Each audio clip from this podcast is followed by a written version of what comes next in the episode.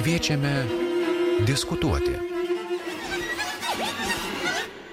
Visuomenė, kuri iš dalies sprendžia būsimų erdvių likimą, labiau orientuojasi į aiškiausiai jai suprantamus tekstus. Šiandieninis socialinis mentalitetas dar nėra pakitęs. Ir veikia tam tikri netolimos praeities mentaliniai recidyvai ir jis yra orientuotas į praeitį, ne į ateitį. Teigia humanitarnių mokslo daktaras architektas Tomas Grunskis. Pokalbėje apie valstybės kuriejų ir gynėjų atminimo įamžinimą viešosiose erdvėse. Taip pat dalyvaus menotyrininkė, kultūros politikos tyrinėtoja, menotyros mokslo daktarė Skaidra Trilupaitytė ir Lietuvos kultūros politikos instituto vadovas žurnalistas Antanas Taponkus valstybės kuriejų ir gynėjų atminimo įamžinimas viešosiose erdvėse. Primiktinės idėjos ar dialogas apie viešasias erdves, apie jų įprasminimą netrukus kalbėsime su studijos svečiais. Tai yra architektų Tomu Gurunskiu, humanitarinių mokslų daktaru. Labas rytas. Sveiki. Ir Lietuvos kultūros politikos instituto vadovu žurnalistu Antanu Staponkumi. Sveiki. Taip pat telefonu susisieksime su menotyrininkė Skaidra Trilupaitytė. Labas rytas. Labas rytas. Pirmiausia, norėčiau paprašyti gerbiamo Antano Staponkaus galbūt pakomentuoti arba gal ir paskleisti plačiau savo siūlymus dėl tuščių erdvių, na, sostinėje, nes mes esame gavę išplatinimo tokia bendrasias nuostatas apie daug tuščių aikščių istorinėme sostinės, sostinės maršrute, tai yra kaip prie rasų kapinių prieš aušos vartus, taip pat prieš nacionalinę filharmoniją, Rotušės aikštėje, e, prie Paraskevos certvės. Jūs e, siūlote šias erdves įprasminti paminklais. Kodėl jums kilo tokios idėjos? Vilnius yra istorinė Lietuvos valstybės sostinė. Ir tą istoriškumą gerti ir tvarkyti mūsų pareigoja Lietuvos Respublikos konstitucija. 11-17 Lietuvos konstitucijos straipsnėje yra nurodoma, kad Vilnius yra ilgamžė istorinė Lietuvos sostinė. Aš tai sakau todėl, kad Vilniaus istorija yra gana sudėtinga. Ilgą laiką buvo užgrobtas okupantų. Mūsų sostinė buvo ilgą laiką pirmoji Respublikoje Kaune. Ir todėl, kada mes žiūrim į Vilniaus aikštės, kaip jūs sakėt, tos aikštės daugelį vietų yra tuščios prastokai tvarkomos. Todėl mes manom, kad Vilniui reikia gaivinti ir puoselėti tą istoriškumą. Ir todėl, kada mes turėjom konferenciją, buvo siūloma turėti tam tikrą strategiją puoselėjant Vilniui ir statant paminklus, puoselėjant istorinį paveldą. Buvo numatyti net keli tokie maršrutai. Vilnius tai yra dėkingas tuo atžvilgiu. Mes galėtumėm turėti maršrutą didžiosios Lietuvos kunigaikštystės, nuo, kaip jūs minėjot, nuo rasų kapinių, einant pro nacionalinę filharmoniją, paskui einant link rotušės aikštės, paskui į, į, link valdovų rūmų, į katedros į aikštę paskui Antakalnių, iki pat Sapieginės ir, ir, ir, ir tai būtų Lietuvos didžiosios kunigaikštystės maršrutas. Ir šitą maršrutę, kiek yra aikščių, galim būti jam žinti to laiko tarpio žymius Lietuvos žmonės. Ar galėčiau pacituoti, tada Rotušės aikštė galėtų būti paminklas, jūs, nu, skaitau Taip. jūsų, paminklas Mikalojo Radvilai Jodaimai, aikštėje prie Šventos kankinės Paraskevos cerkvės paminklas Albertui Goštui, taip pat Gedimino kalno papėdėje reiktų atstatyti buvusius Radvilų rūmus, šalia nacionalinio muziejaus pastatyti Žygimanto Augusto nebaigtą statyti Šventos Barboros ir Onos bažnyčią, kuri buvo numatoma įrengti Lietuvos valdovų panteoną. Ant Gedimino kalno reiktų atstatyti aukštutinę pilį, taip pat aikštėje priešais Petro Povilo bažnyčią tiktų pastatyti paminklą Leonui Sapiegui, juk visai netoli ir Sapieginė. Taip pat minite, kad turėtume įamžinti ir Oginskių, ir Hotkevičių, ir kitų epochos iškilių žmonių atminimą. Ir, na, ponė Staponko, jūsų nuomonė, ar tos erdvės, čia be abejo mes ir kalbėsime ir, ir, ir apie miestelius, bet vis tiek didesnis dėmesys yra skiriamas sostiniai, ar tos erdvės būtinai turi būti, na, įprasmintos tokiais paminklais ir būtent šiems, ar neužtektų, anot Marcinkievičiaus, pastatyti tiesiog katedrą širdyje? Tai be abejo, be abejo, Marcinkievičių reikia gerbti, reikia pažinti. Ir, ir, ir, bet jeigu jūs jau priminėt Marcinkievičią, aš galėčiau pasakyti, kad 2010 metais, lapkričio 23 dieną, Justinas Marcinkievičius mokslo akademijoje įsakė kalbą e, visuomenės e, susirinkime, viešam susirinkime, ar esame valstybės šeimininkai. Ir Marcinkievičius pasakė tris dalykus, atsižvelgdamas į tuometinę situaciją.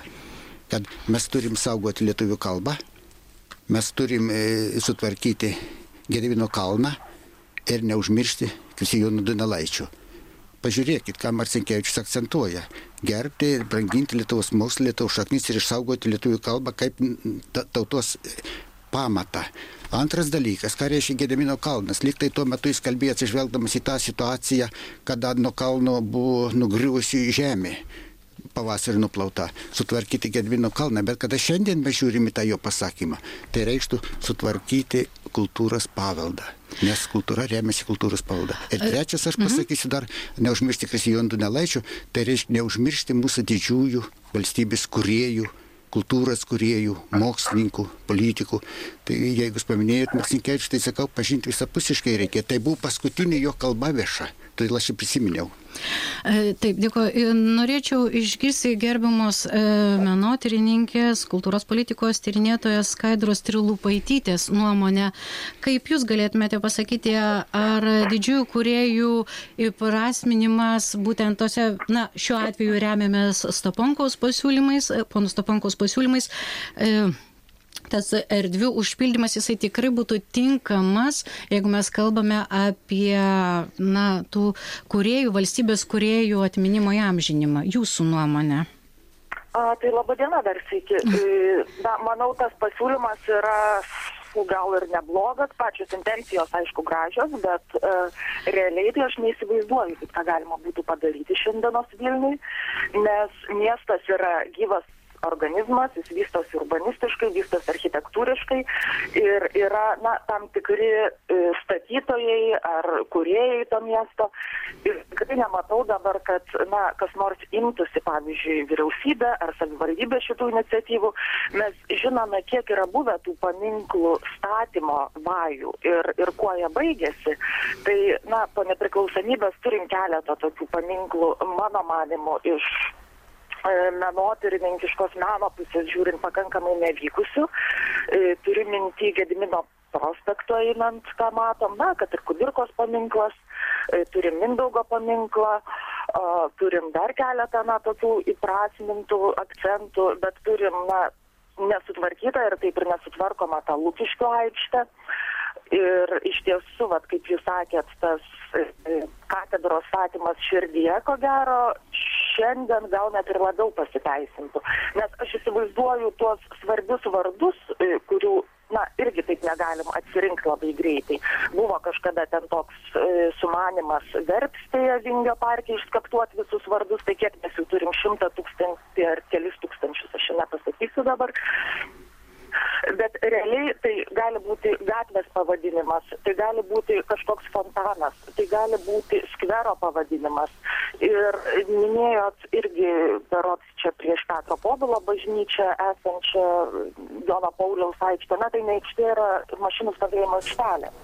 Ir dabar ar, ar tai yra tinkama jam žinimo vieta, ko gero nelabai ir ar paminklas ten kažką išspręstų, ko gero irgi neišspręstų, na, turint minti, kad ir pastatyti būtų tikrai pakankamai sunku, nes, na, visuomenė yra e, tikrai ir susipriešinus daugeliu atveju ir, ir, ir nebūtų čia kažkokio tai sklandaus labai proceso. Tai aš būčiau tiesiog už tokius e, šiuo metu urbanistinio audinio galbūt pernelik nekeičiančius dalykus, e, kažkokio tai nežinau, skvero sutvarkymą, regeneraciją, nebūtinai ten inicijuojant kažkokį amžiams skirtą akcentą. Ir netaip senai nacionaliniai dėlės galerijoje įvyko paroda e, paminklų, kurių nėra. Apie paminklus, kurie buvo statomi Vilniui irgi, na, visais laikais e, įvairios valdžios norėjo statyti savo ideologinius akcentus, tai kaip ta paroda bylojo, nieko nėra, e, taip sakant, amžiniau užlaikina, nes nei vienas paminklas neišstovėjo ilgiau nei šimtą metų ir tikrai jie buvo po to keičiami kitais e, akcentais, kitais ideologiniais ženklais. Tai, na, šiuo atveju nemanau, kad tas orientavimas į kažkokią šimtmečių istoriją, jeigu čia minim Radvilas Apiegas ir, ir kitus didžiuosius kunigaikščius, būtų prasmingas šiandien. Dėkoju Jums, taip pat studijoje vieši humanitarinių mokslų daktaras architektas Tomas Grunskis. Pone Grunski, kokia būtų Jūsų nuomonė? Na, aš turiu dviejopą nuomonę, sakyčiau, dvi briaunas tokias. Iš vienos pusės aš, aš suprantu poreikį, kad tas istorinės atmi, e, kolektyvinės atminties į, įamžinimas, jeigu taip galima pasakyti, ir be galo visuomeniai svarbus. Ir kiekviena, kiekviena visuomenė turi teisę tai daryti, gal net ir privalo tai daryti. Mm, bet tačiau iš kitos pusės, kai e, tos įamžinimo pastangos įgauna tokios valstybinės ideologijos bruožų, e, aš išvelgiu dažnai tokioje, tokiame procese na, negatyvius dalykus, bruožus, kaip čia pasakyti, Dažniausiai, kai e, vajus, kaip mes jį pavadinam, tampa tikrų vajum, tai e, vėliau jis tampa nacionalinė tragedija, nes e, rezultatai nu, būna apgailėtini. Mes na, tikriausiai ne, ne vienas žmogus atsimenam panašių vajų ir netgi pastangų pastatyti vieną kitą paminklą arba padaryti jų sistemą, arba padaryti programą, kad visur kiekvienoje aikštėje pats skiria paminklą. Ir tenka, nu, kaip susitaikyti arba pripažinti, kad, na, jie, tas, tas vajus nusilpo, idėja buvo pernelyg didelė, viršijo jos jos iniciatorius ir gal tai nėra tai blogai. Pavyzdžių galiu paminėti vieną tokį nevykusi rezultatą. Labai svarbus asmuo, Tarasas Čevčenka, Vilniuje. Jo, jo paminklui ir jo amžymai buvo ir skirtos lėšos, ir tai buvo ideologinis buldozeris, taip galima pavadinti vaizdžiai siekiant to rezultato. Ir šiandieną yra iš esmės lik ir pakeistos dangos, pastatytas paminklas, bet nei erdviškai, nei, nei meninė prasme, nei erdvinė, erdvės kokybės, nei meninė prasme mes to rezultato negalim pavadinti geru. Bet koks profesionalas pasižiūrėjęs supranta, kad kažkas čia, čia, čia yra ne taip. Na, bet matyt, kad problema glūdi procese.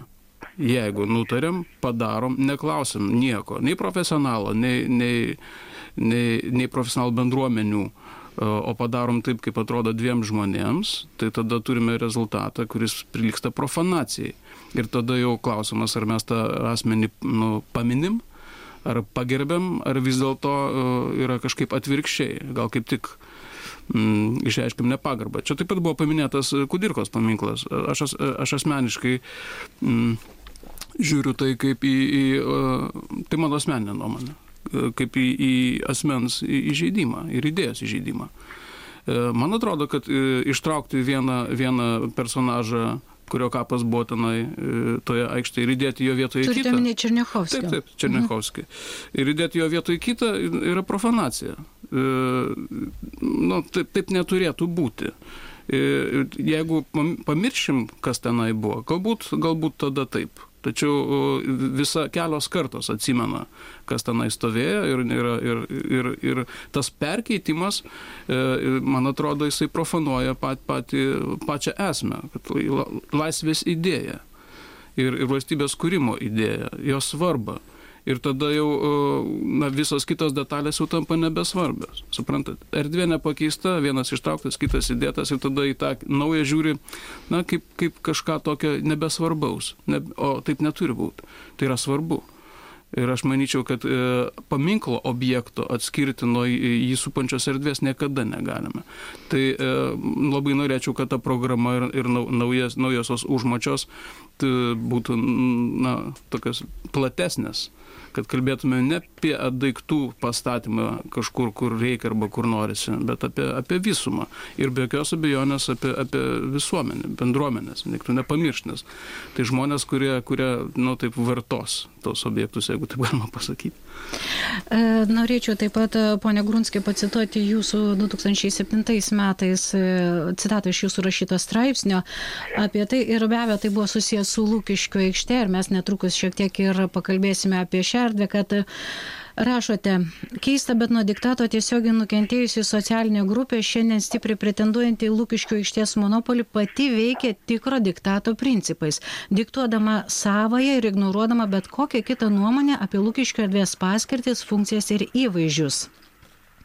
Antra vertus, kaip tik šios aikštės ir urbanistinės aplinkos atveju diktato etalonas paremtos autorinės ir totalios idėjos sprendimai primiktinai brukami, nors ir sutautinti, kabutėse, ar kitaip semantiškai humanizuoti. Esmė nuo to nesikeičia, diktato architektūros nepaslėpsi.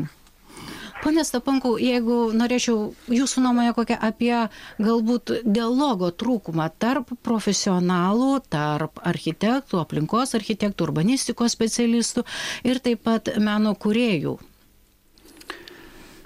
Reikalas yra tas, kad pirmą, matyt, reikėtų susitarti, ko mes norim tvarkydami istorinį paveldą. Čia kolega užsiminė, architektas užsiminė, kad mums reikia suvokti visumą. Tai aš minėjau tą pirmą maršrutą Lietuvos didžiosios kunigaikštystės, kada mes persikeliam ją į Gedemino prospektą, kalbam apie Kudirkos paminklą. Tai čia antras maršrutas būtų šiandieninis Lietuvos valstybės maršrutas, pradant Sreikiškių parku, einant pro katedros aikštę į valdovų rūmus, prezidentūrą, paskui einant į vyriausybės vyriausybės rūmus su Kudirkos aikštė, toliau einant pro Gudaičio žemaitės skverelį prie konstitucinio teismo, mums reikia jam žinti mūsų teisingumą. Ir paskiau į Lūkišką aikštę ir į parlamentą. Reiškia, mes sujungiam visas didžiausias e, valstybės institucijas. Ir pakeliui reikia jam žinti tos valstybės simbolius. Kudirkos aikštė, aš pasakysiu, nuomonė, nėra Aha. primityvus dalykas. Ne, dėl primityvumo ne. Bet jūsų nuomonė, ar paminklai, memorialinės lentos tai yra Tai lygiai taip pat paminklas memorialinėmis e, lentomis manipuliavo ir sovietinė valdžia.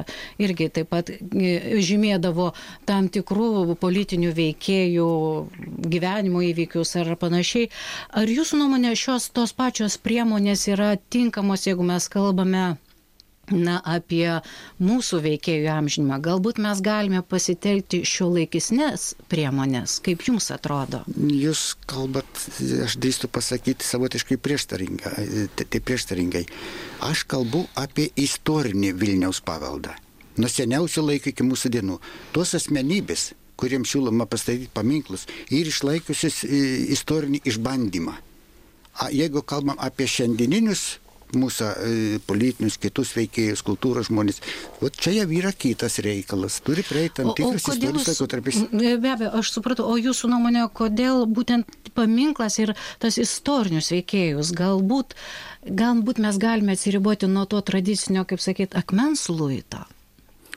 Tai visai. Nepagalvojate, kad tai galėtų visai. būti tai, ką, ką galėtų pasiūlyti, na, tarkim, mūsų šiuolaikiniai kuriejai, kaip jaunimas dabar mato tuos praeities veikėjus.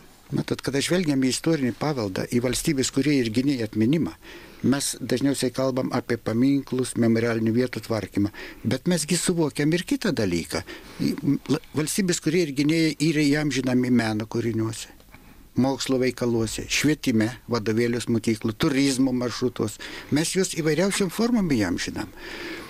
Ir matyti tą dalyką irgi reikia skatinti, artėjant valstybės šimtmečių irgi numatyta sukurti ir filmų, dokumentinių filmų, mokslo veiklų, parašyti knygų, išleisti. Tai bus ir šitas dalykas bet matyt reikia ir vizualinės medžiagos sostiniai matyti, o jos yra, kaip aš minėjau, labai maža. Paminklų Vilniuje yra maža. Pone, gerbiama Skaidra Trilupatytė, norėčiau išgirsti jūsų nuomonę, ar tikrai Vilniuje, bet jūsų nuomonės, minėjo nuomonė, paminklų maža? E, šiuo metu nemanau, kad maža ir tiesiog linkėčiau bent jau kurį laiką tokio vajaus neinicijuoti. E, buvo kalbama apie tą istorinį, e, tikrąją istoriją, istorinį miestą. Tai įsivaizduokim, na, miestas yra ir multikultūrinis, ir, ir daugias sluoksnis, ir kiekvienas turbūt eidamas gatve tų istorijų gali prisikurti, na, apie tą e, grindinį, kuriuo eina, gali prisikurti tikrai ne vieną. Ir, ir apie kokią kieno istoriją mes kalbame, kurio laikotarpio, pats svarbiausias dalykas, kurį reiktų išryškinti. Aš įsivaizduoju, kadangi tų dalykų yra ne vienas ir ne du, tai, na, aš ir minėjau tą urbanistinį sluoksnį, kuris yra kuriamas, perkuriamas ir šiuo metu man kažkoks, na, ar atminimo lenta, ar fontanas pavadintas kažkieno vardu, galbūt būtų prasmingesnis dalykas, neigu naujo granitinio ar ten kažkokio kito stabo statymas. Ir vat minėta programa, aš dabar įsivaizduoju ją, tarkim, ankstesnių programų kontekste. Turėjom labai didelį užmojį tūkstantmečiui pastatyti, irgi be galo prasmingų dalykų sukurti ir filmą, ir, ir knygų išleisti, ir daug kas buvo padaryta. Bet vizualinė miesto įprasminimo prasme ar kažkokių tai naujų statinių, e, užmojus jis nebuvo įgyvendintas. Ir, ir matėm daug tokių na, e, planų, kurie buvo iš tikrųjų nesėkmingi, jie, jie nebuvo įgyvendinti ir dėl lėšų stokos, nors tai buvo tikrai, e, manau, didesnė programa negu dabar planuojama. Ir prisiminkim va tas pačios lūkiškės, e, nes ponas Grunskis taip pat buvo ekspertų komisijoje ir, ir tas konkursas buvo, na, pačių didžiausių užmojų, ne vienas konkursas nuo 99 metų prasidėjo, reiškia, aikštės pertvarkymo planai, jinai buvo paskirta berots ten vyriausybės žinion, buvo aplinkos apsaugos ministerijos konkursas, buvo e, kitas konkursas skirtas paminklui, reiškia tie du konkursai buvo derinti, buvo nugalėtojai, buvo labai daug kalbų ir diskusijų, be galo daug nepasitenkinimo ir, na, žodžiu, visos įmanomos institucijos surėmė pečius, na ir ką mes šiandien turim. E, vyriausybė nesenai vėl sudarė darbo grupę Lūkiškio aikštėje sutvarkyti nes paaiškėjo, kad tai, kas buvo padaryta, dabar yra per brangu tarsi. Ir norima kažką toliau daryti, e, reiškia, be papildomų lėšų. Dabar kultūros ministras pasakė, kad derinamas naujas projektas, e, kažkokie regionų kalneliai buvo ištraukti, kurie neva tai nieko nekainuos. Ir na, iki Liepos pirmos, dabar turi būti parengtas veiksmų planas. E, vakar išgirdom, kad jau Lūkiškių sutvarkymo projektas gula ant Vilniaus mero stalo. Ir vėl buvo pasikvestas tas pats e, aikštės projekto nugalėtojas Rolandas Palekas, garsus architektas. Na, bandyta ieškoti kompromisų, bandyta kažką daryti pigiau, e, galbūt bus apgalvota iš naujo, nežinau, kuo tai baigsis. Ir galbūt e, iš tikrųjų kažkaip pozityviai bus permastoma ta žalioji erdvė, na būtent tai, ko dabar labiausiai nori miestiečiai ir tos iš apačios kylančios iniciatyvos, jos byloja, kad e, didelė dalis visuomenės e, paminklo, va tą fizinę prasme, iš tiesų nenori. Tai aš kalbu ne apie atminimo jam žinimą, bet apie tą e, ten suplanuotą grindinį, didelį paminklą, žodžiu, nedaug pakankamai žalios erdvės kilo pasipriešinimas prieš tą dalyką na ir dabar vat ieškoma kompromisų galbūt bus bus kažkas išspręsta naujai duok dieve kad pavyks įgyvendint tą aikštės sutvarkymą, kol kas be paminklo, kaip aš suprantu. E, gerbiamas Kaidra Trilupaitytė paminėjo Lukiškio aikštę ir taip vakar buvo susitikęs meras su architektu Rolandu Paliuku, tad norėčiau, kad jūs pasiklausytumėme uh, mero nuomonės. Aš labai nu, pozityviai matau šitą projektą, jisai man atrodo iš tikrųjų yra labai gražus ir puikus ir ko tikisi visi miestiečiai iš tos vietos, kad viena vertus tai būtų reprezentacinė vieta, o kita vertus, kad tai nebūtų viskas užklota, sakykime, negyvais akmenimis ir kad būtų pakankamai žalios zonos ramiai pabūti ar su vaikais, ar su seneliais ir soliuko pasidėjus kažką pasidžiaugti miestu ir vasarą. Tai man atrodo, kad šitas projektas puikiai suderina tos dalykus. Iš Lūkiškio aikštės, kuri yra tokia labai griežta vieta ir skirta na, praeiti ir mes bandom išnaudoti tą žolę kiek tik tai manoma, kur yra, tai man atrodo mes turėsime ir Lūkišką aikštę, ir Lūkišką parką, du objektus, kurie bus glaudžiai tarpusavį susiję. Man atrodo, kad miestui tai yra nuostabus pasiūlymas ir bus puikiai erdvė. Procedūriškai žiūrint, tai mes iš tikrųjų esame sutarę su vyriausybė, kad iš principo, jeigu randame, sakykime, sutarimą su architektais, o tą sutarimą manau, kad mes randame, ir jeigu surandame sutarimą dėl priimtinos įkandamos kainos, tai vyriausybė numatytų lėšas to projekto realizavimui ir Vilnius miesto savivaldybė būtų na, kaip pagrindinis organizatorius visą tą projektą realizuoti. Kalbant apie tai, kada tai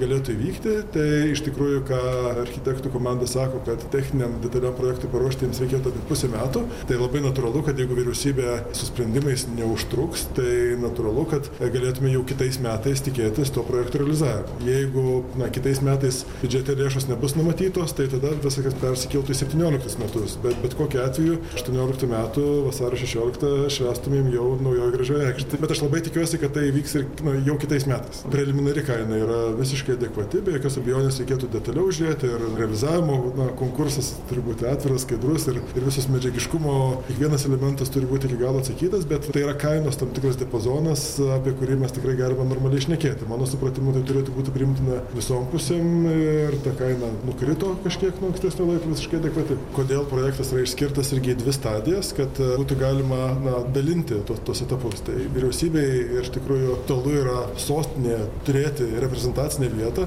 kur būtų galima kovojusiam už laisvę geras padėti, pagerbti kitus reprezentacinius dalykus atlikti. Ir pirmas etapas yra susijęs būtent su šita funkcija ir su aplinkui susijusiu parku. Kas susijęs su savivaldybės funkcija, tai, na, sakykime, antras etapas su parkavimo erdvė, su kitais dalykais. Tai čia yra išskirta ir prie antro etapo be abejo savivaldybės vaidmuo ir finansinė prasme bus pagrindinis. Tačiau pirmas etapas irgi sklandžiai visą erdvę sutvarko ir iš tikrųjų tai bus pirmiausia vyriausybės prisidėjimas, savivaldybė be abejo vėliau prižiūrėti turės šitą objektą. Monumentas, vat, tai šitoje vietoje mes turime pripažinti, kad labai aiškios idėjos, kad kiekvienas miestietis arba lietuvis pasakytų, kad štai vat, toks yra monumentas, kurio aš tikrai norėčiau, o kitas jo kaimynas pasakytų, kad aš irgi turiu lygiai tą patį galvoje, tokios idėjos na, šiai dienai mes neturime. Vėliava tenai plasdenanti yra kaip laikinas variantas, va, kaip šiai dienai esantis variantas yra puikus. Man atrodo, kad tą vėliavą kol kas galima traktuoti kaip esantį objektą, prie jo kol kas prisirišti, bet turėti atviras duris, kad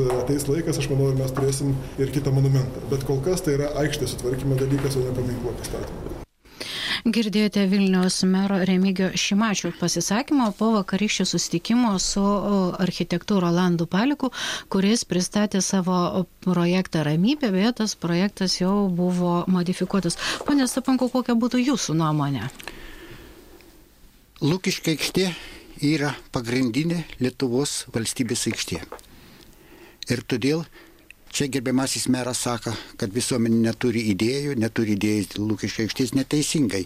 Dabar istorikai, žinomi istorikai labai tvirtai siūlo pastatyti atminimo ženklą, paminklą Lietuvos Respublikai. Ir Lūkišką aikštę pavadinti Respublikos aikštė. Sueina Respublikos šimtmetis. Mes turim įamžinti atminimą 18 metų signatarų atminimą ir idėjas. Mes turim pastatyti paminklą lietuvių valstybei, lietuvių tautai ir tuo pačiu ir baltų kultūrai, baltų atminimui. Vilnius yra baltų kultūros pagrindinis centras, o Lukiškė aikštė yra valstybės pagrindinė aikštė. Aikštė negali būti vien pramogom skirta, kai kas siūlo padarykim fontaną. Fontanas žiemų šalą siūlo ir vyriausybei mums tariantis tie žmonės, kurie susijęs su kultūra, irgi sakė, gal įrenkim visiems regionams skirtus kalnelius. Vaikai galės žiemą su rugutėm čiužinėti. Čia kalbėta buvo, kad moteris atvažiuos su vežimėliais. Jeigu stovės paminklas, Lukiškai aikštė yra didelė, ten gali būti visos tos žaliosios zonos. Bet turi būti aiškus akcentas pagrindinės Lietuvos valstybės. Ir visuomenė tą gali sukurti Respublikai pastatyti paminklą. Mindaugo mes turim paminklą prie, priešais nacionalinį muziejų. Gediminui mes turim katedros aikštėje. Mes Lietuvos, Lietuvos didžiosios kunigaikštystės e, didikams liktai turim istorijai paminklų. O Respublikai mes iš esmės nieko neturim Vilniui. Pone Grunski, kokia būtų jūsų nuomonė, jeigu panas Taponkus siūlo, kad Lukišką aikštę pervadinti Respublikos aikštė ir pastatyti paminklą, dar e, akcentą Lietuvos valstybei, jūsų nuomonė trūksta akcentų, reikia pakeisti valstybė aikštės pavadinimą? Na, čia, čia man, mano galvo tai yra papildiniai, tai nėra, kaip čia generalinė, nėra generalinės idėjos e, reikalai kai buvo vienas iš, iš pirmųjų, paskutinių, atsiprašau, konkursų, buvo suformuoluotas neįveikiamas uždavinys ir dėl to mes turime keistą rezultatą. Įamžinti visus įmanomus, visus istorijoje įvykusius, įvykusias laisvės kovas, nuo atmenamų laikų iki, iki, iki šių dienų. Ir na, aišku, kad tai padaryti neįmanoma. Tai jeigu turime gerą idėją, nu, pasme, į, įamžinti mūsų laisvę ir nepriklausomybę, Respublikos e, jubiliejų, tai e, prie to pridedama kažkas tokio neįmanomo ir tada idėja sužlugdoma. Tai aš ne prieš idėjos įgyvendinimą, aš, aš prieš jo žlugdymą su kokiais nors keistais priedais. Čia gali, gali būti visokių samokslo teorijų. Aš noriu atkreipti kitą dėmesį, dėmesį į kitą dalyką. E, kadangi iki tol, vat, kaip jūs paminėjote, diktato E, terminą. E, iki tol ta aikštė, tos aikštės klausimai buvo sprendžiami ir e, svarstomi šiek tiek diktatūriškai, uzurpuojant vienai socialiniai grupiai teisę spręsti, kas joje gali būti ir kaip ta erdvė turi būti tvarkoma, tai dialogo nebuvo. Ir, ir, ir matyt, Ir, tačiau dabar šiuo metu mes matome po visos e, eilės e, visuomenės reakcijų pastangas kalbėtis. Ir akivaizdu, kad visuomenė, ta, kuri aktyviai e, pradėjo reikštis, ne tik tai ta, kuri buvo nukentėjusi. Nu, visa visuomenė yra nukentėjusi nuo pastarojo genocido, bet, bet pradėjo kalbėti jauni, jaunesni žmonės ir e, inicijuoti visokias aktyvizmo akcijas ar panašius dalykus, kaip burbuliatorius, atkreipia dėmesį, kad nuomonė bendra gali būti ir kitokia. Ir yra kitokia. Žmonės, visuomenė renkasi kitokius kelius parodant, kad ne, nebūtinai turi būti e, erdvės vidurėje pastatytas susakralintas objektas, kuris reikš kažką svarbaus tik tai vienai socialiniai grupiai. Bet atkreipdami dėmesį, kad svarbi yra pati erdvė, kurioje sugyventi, būti kartu turi ir gali visa visuomenė. Ir joje turi atsirasti galimybė ir paminklui, ir e, mamai su vežimėliu, ir vaikams, ir panašiai. Tai nėra, būt, tai nėra kaip pasakyti, profanavimas, tai yra laisvės išdava. Mes toje laisvėje gyvename, mes ją iškovojome, mums ją iškovojo mūsų protėviai ir šiandieną mes galime joje ramiai gyventi. Ir ta erdvė taip pat gali, gali e, tą išreikšti. Ir tai yra vertybė. E, man atrodo, kad nereikia susakralinti kažko, dar, dar kartą pastatyti 101 kryžių. Jie svarbus, viskas yra tvarkoje, bet galbūt 21 amžiuje mes jau, mes jau galime kalbėti apie metodus, būdus, ne 19 amžiui būdingus, kaip mes tvarkysime su erdvėmis ir kaip mes formuosime tas e, aikštes. O meninė išraiška čia, tai yra dalykas, dėl kurio niekada neįmanoma susitarti. Niekada. Čia pernelik daug interesantų ir, ir susi, nu, suinteresuotų grupių, kad būtų galima sutarti, kad vat, kaimynas ir aš, mes sutarėm, kad paminklas yra teisingas. Tai praktiškai tai turi spręsti jau profesionalų bendruomenės, bet bendruomeniškumą aš akcentuočiau čia kaip svarbu aspektą. Ir dabar norėčiau, kad pasiklausytumėme Rolando Paleko nuomonės apie projekto pakeitimus, kurias jis darė. Buvo ir buvo susitikimo su meru Remigijim Šimašiu.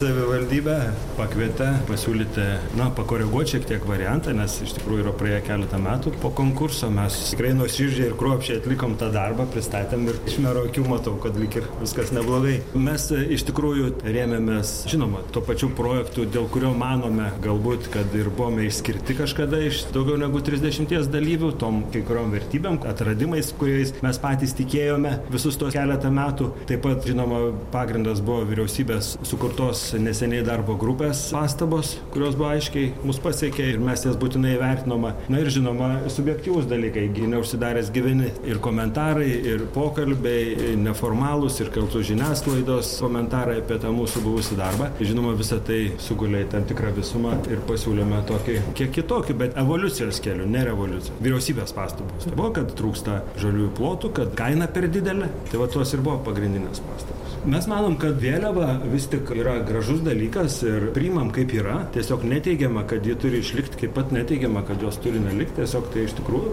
natūralus, gražus, betarpiškas įvykis šitą vėliavą. Mūsų pasiūlymą mes ją rodome kaip esamą padėtį. Suma ženkliai sumažėjo, šiek tiek koregavom pasiūlymus. Pirmiausia, galbūt reiktų pasakyti, kad įskiriam darbą į kelis etapus, tai jau jis nebebūtų realizuojamas iki 18 metų e, darbas visas, kurį mes ten siūlome, e, tiesiog būtų ta centrinė jo dalis realizuota ir darbo realizacijos kaina pagal preliminarius skaičiavimus būtų apie 1 700 eurų plus, plus PVM.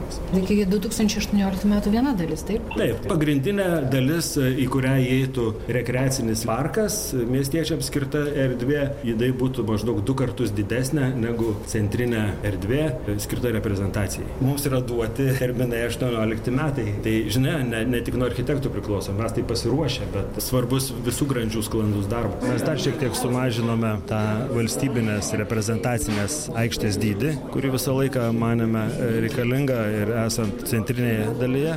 Tiesiog dar labiau padidinome žaliųjų plotų kiekį. Na ir natūralu, kad žalieji plotai, pievutės, jos nepalyginamai yra pigesnės negu akmuo ir, ir kiekiai čia yra iš tikrųjų dideli. Na, va, tai ir pavyko prieartėjimo būdu įvairiose pozicijose tą kainą pasiekti tokią na, adekvačią, kuri vis tik yra, reikia suprasti, kad čia nėra paruoštas techninis projektas, yra koncepcija, tai kokio lygio kainą iš koncepcijos galima suskaičiuoti, tokia jinai yra suskaičiuota. Pone Balikai, kaip Jūs vertinate komentarus, kaip turėtų būti apipavydalinamos viešosios erdvės, kurios įprasmintų ir mūsų praeitį? Man iš tikrųjų yra nemažai tekę bendrauti jau po projekto ramybės konkurso su Lietuvos laisvės kovotojų sąjungos atstovais, istorikais įvairiais, girdėti jų argumentus ir iš tikrųjų aš, aš gerbiu šitų žmonių indėlį į tai, kame mes šiandien esame. Tai yra esminis indėlis ir visiška pagarba jiems ir neišvengiamai manau, kad simbolis, teigiamas, pozityvus simbolis, išreiškiantis Lietuvos laisvės idėją, jis iš tikrųjų gali ir turi atsirasti. Šiandien dar per anksti, ko gero, kalbėti apie realų, kaip jis atrodys. Konkursai yra neišvengiami ateityje, siekiant jį surasti šitokį tinkamiausią simbolį. O galbūt konkursas parodys, kad ir šiandien esama vėliava yra labai gera. Mūsų komanda, Dalia Zakaitė, Petras Išora ir kiti architektai, esam pasiruošę pristatyti mūsų idėjas, mintis ir girdėti pačiais įvairiausiais lygiais. Man būtų didelė garbė būti mediatorium, moderatorium tarp skirtingų interesų grupių. Aš matau čia tokią galimybę suderinti, kad visoms, visoms, visiškai visoms žmonių grupėms čia būtų gera, visi atrastų savo prasmes. Tikrai esu pasiruošęs. Girdėjote Rolando Paliko, architekto projekto Ramybė autoriaus mintis. Ir norėčiau dar paklausyti, gerbiamos Skaidros Trilupaitytės, jūsų nuomonė, tas pakeitimas projekto ir politikų kišimasis į viešųjų erdvių įprasminimus, ką tai byloja? Ar tai reiškia, kad nėra politinės valios, ar kad vis dėlto bandoma koreguoti meninės idėjas? Na, politinės valios kartais jos tikrai pritrūksta, kartais jos yra per daug ir tai tada vadiname kišimusi į sumanimus. Bet aš na, įsivaizduoju, jog šiuo konkrečiu atveju ta e, nauja tokia konsolidacija gali būti visai pozityvi, kaip gerbiamas Rolandas Palekas minėjo, jis e, taip, na, labai gražiai ruošiasi būti moderatorium tarp skirtingų grupių. Ir čia aš na, išgirdau tokią tarsi ir naują architekto funkciją, na, būti ne vien tuo demiurgu, reiškia, kad sukuriu iš viršaus, nurodau, ką, ką reiks daryti, kokia bus funkcija, bet na, kažkaip įsiklausau į tas kitas grupės, priešingas grupės, skirtingus žmonės. Tai e, sunku pasakyti, kas vyks e, sekančiais metais, kokia bus e, savivaldybės, vyriausybės pozicija, nes tikrai yra sukurta darbo grupė, apimanti tam labai daug institucijų ir, ir labai daug bus interesų ir, ir, ir finansiniai interesai galbūt kryžiuosis. Bet vėl aš taip na, bandau grįžti mintimis prie tų didžiųjų idealų, didelių žodžių, jų įprasminimo. Taigi yra e, laisvė kaip po tokia išreikšta, tarkim, Laisvės alėjai Kaune, yra ten nepriklausomybės aikštė, Laisvės paminklas ir tuos dalykus galima irgi tvarkyti, regeneruoti, žiūrėti, kaip ta erdvė šiandien atrodo ir ką galima su ją padaryti geriau. Yra visa šita didžioji programa, vyriausybės atkūrimo šimtmečio minėjimo programa, kur vyriausybė iš tiesų irgi planuoja pastatyti arba sutvarkyti kažkokius šešis svarbius pastatus Vilniuje arba Kaune. Tai ten yra irgi minimi ir tautos namai, vėlgi kaip jie vadinsis dabar, koncertų sale ar dar kažkaip? Čia turim e, daug noro pastatyti naują koncertų salę Vilniuje.